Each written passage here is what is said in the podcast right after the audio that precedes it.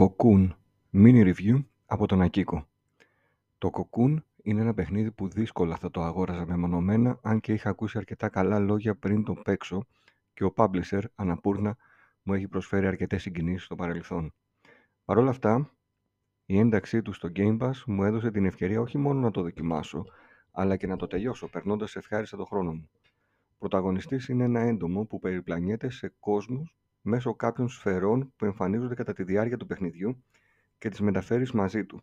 Η κάθε σφαίρα έχει και μια ειδική δυνατότητα. Το gameplay εμβανθύνεται με την παρουσία bosses που το καθένα έχει σχεδιαστεί με διαφορετικό τρόπο και για να τα νικήσεις πρέπει να συνδυάσεις εκτός από την πάση λογική και τα αντανακλαστικά καθώς αν σε χτυπήσουν έστω και μία φορά πρέπει να επαναλάβεις τη μάχη. Τα puzzles είναι απολύτως λογικά κάνοντας εφικτή την επίλυσή τους χωρίς να κοιτάξεις λύσεις. Το παιχνίδι σου μαθαίνεις σταδιακά νέους μηχανισμούς και πώς θα τους χρησιμοποιείς και έπειτα σε καλεί να τα συνδυάσεις με τους μηχανισμούς που έχεις μάθει μέχρι προηγουμένως.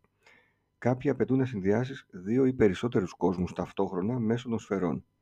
Μάλιστα, στα δύσκολα σημεία, το παιχνίδι σε περιορίζει χωρικά για να σκεφτείς πιο εύκολα τη λύση. Υπάρχουν σημεία που πρέπει να σκεφτείς out of the box, αλλά σε κανένα σημείο δεν κατηγόρησα τους δημιουργούς για ένα γρίφο που ήταν αδύνατο να σκεφτώ μόνος μου.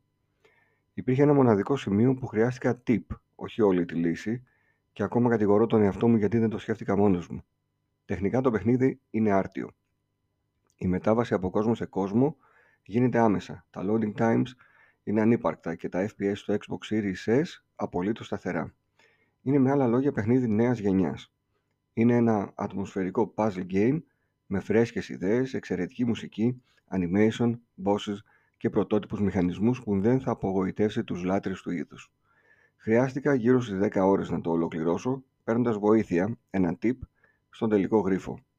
Στα θετικά, η λογική γρίφη, τα εκπληκτικά animation, μουσική και ατμόσφαιρα, τα μηδενικά loading times, απλός αλλά με βάθος χειρισμός, άρτια σχεδιασμένα, σχεδιασμένοι κόσμοι και μηχανισμοί, εκεί που χρειάζεται το παιχνίδι, σε περιορίζει χωρικά για να μην χαθείς.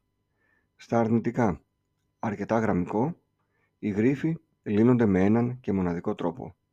Βαθμολογία 8,9 στα 10.